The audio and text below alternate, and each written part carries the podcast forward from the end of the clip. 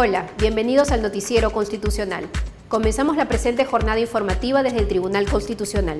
Los saluda Mariela Franco y a continuación les presentamos los titulares para la presente edición. Ordenan al Ministerio de Salud distribución de píldora del día siguiente. TC se basó en evidencia científica para determinar que píldora del día siguiente no es abortiva. Presentan libros sobre comentarios al Código Procesal Constitucional. Libros sobre derecho constitucional en el cine y la televisión es presentado en el Colegio de Abogados de Lima. Director del SEC se reúne con presidente de la Corte Superior de Justicia de Guaura. El Tribunal Constitucional ordenó al Ministerio de Salud la entrega gratuita del anticonceptivo oral de emergencia en los centros de salud del Estado a nivel nacional. A continuación les presentamos los argumentos de esta decisión. El Tribunal Constitucional ordena al Ministerio de Salud a que cumpla con entregar gratuitamente el anticonceptivo oral de emergencia, conocida como la píldora del día siguiente, en cualquier centro de salud del Estado a nivel nacional, previa entrega de información adecuada, precisando que debe ser usada en situaciones excepcionales, por cuanto no puede sustituir a los anticonceptivos ordinarios. Así lo estableció en la sentencia recaída en el expediente 238-2021 PA-TC, que declaró fundada la demanda interpuesta por Violeta Cristina Gómez y Nostroza contra el Ministerio de Salud por haberse vulnerado los derechos reproductivos, así como a recibir información y a la igualdad y no discriminación. Asimismo, el TC dispone que el MINSA desarrolle como política pública de planificación familiar la distribución nacional gratuita del anticonceptivo oral de emergencia. El colegiado ha considerado que al haberse determinado que el anticonceptivo oral de emergencia no es abortiva, no existe base objetiva y razonable para impedir que el Estado, en cumplimiento de su obligación de asegurar el acceso a los medios de planificación familiar, distribuya gratuitamente la referida píldora a aquellas personas que por su condición económica no puedan comprarla. En el Fundamento 41 establece que los derechos reproductivos se circunscriben al reconocimiento de las personas, en este caso de la mujer, de decidir libre y responsablemente si desea tener hijos, la oportunidad de la reproducción, con qué frecuencia, cuántos hijos tener, elección de la persona con quien desea tener hijos o elegir el método anticonceptivo de su preferencia. Para tal efecto, resulta imperativo que las mujeres tengan a su alcance toda la información y todos los métodos anticonceptivos que el Estado les pueda suministrar para que en ejercicio de dicha libertad puedan elegir de modo responsable e informado. La sentencia que declaró fundada esta demanda fue suscrita por los magistrados Francisco Morales Arabia, Helder Domínguez Aro, Manuel Monteagudo Valdés y César Ochoa Cardich. Los magistrados Luz Pacheco Serga y Gustavo Gutiérrez Tixe emitieron votos singulares que declaran infundada la demanda. Para determinar que la píldora del día siguiente no es abortiva, el Tribunal Constitucional se basó en evidencia científica, señaló el magistrado Helder Domínguez. Veamos la nota. El magistrado del Tribunal Constitucional Helder Domínguez Aro señaló que los magistrados no han tomado una decisión en base a especulaciones, sino con base a evidencia científica que señala que el anticonceptivo oral de emergencia o píldora del día siguiente no es abortiva. Agregó que se trata de una sentencia importante que da la razón a una ciudadana que ha visto afectados sus derechos reproductivos, el derecho a la igualdad y no discriminación y el derecho a la información.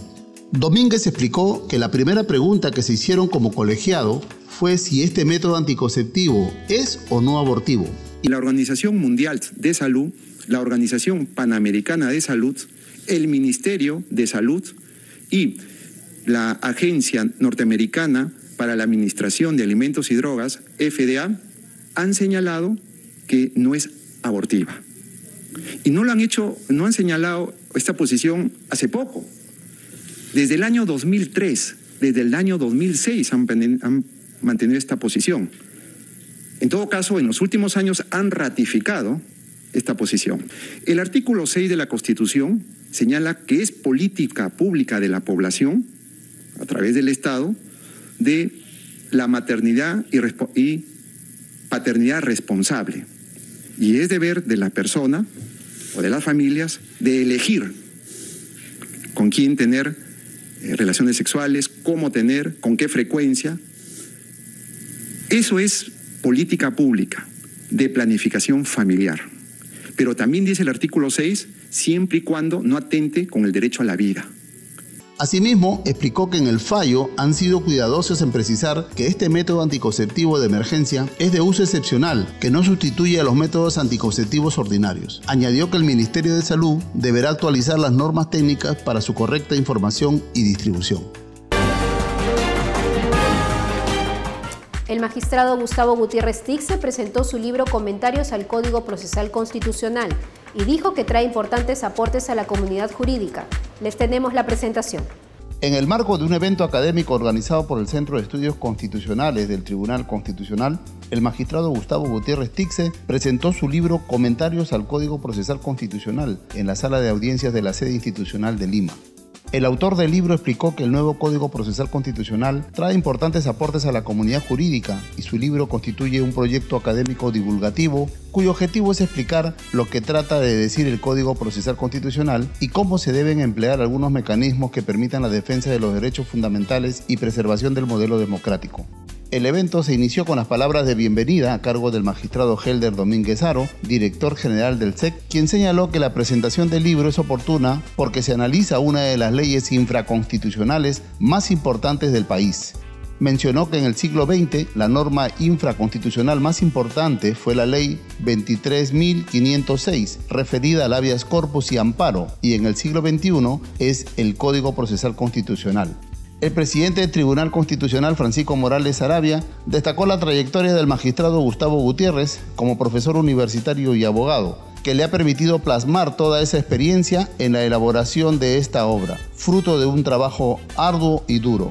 Asimismo manifestó que el libro refleja la posición del autor, quien ha sabido defender sus posturas y puntos de vista, por lo tanto se convierte en una herramienta de consulta obligada en la comunidad jurídica. Como panelista intervino Pedro Hernández Chávez, presidente del Centro de Estudios de Derecho Constitucional de la Universidad de San Martín de Porres, quien destacó el hecho de que el autor enfrente el reto de hacer una obra de manera personal, ya que por lo general son trabajadas de manera colectiva. Además, resalta que el autor mantenga su posición crítica que como académico realizó a los temas de la autonomía procesal y los excesos de un activismo judicial. Por su parte, la vicepresidenta Luz Pacheco Serga, quien tuvo a su cargo las palabras de cierre del evento, señaló que los derechos son la base de nuestra vida en sociedad. Pero si no conocemos cómo ejercitar esos derechos ante los tribunales, nos quedamos con las manos atadas. Por ello, el libro, por su carácter divulgativo, será de gran ayuda a los magistrados, juristas y estudiantes. El Derecho Constitucional en el Cine y la Televisión es el nuevo libro que presentó el Centro de Estudios Constitucionales en el Colegio de Abogados de Lima. Les tenemos el informe.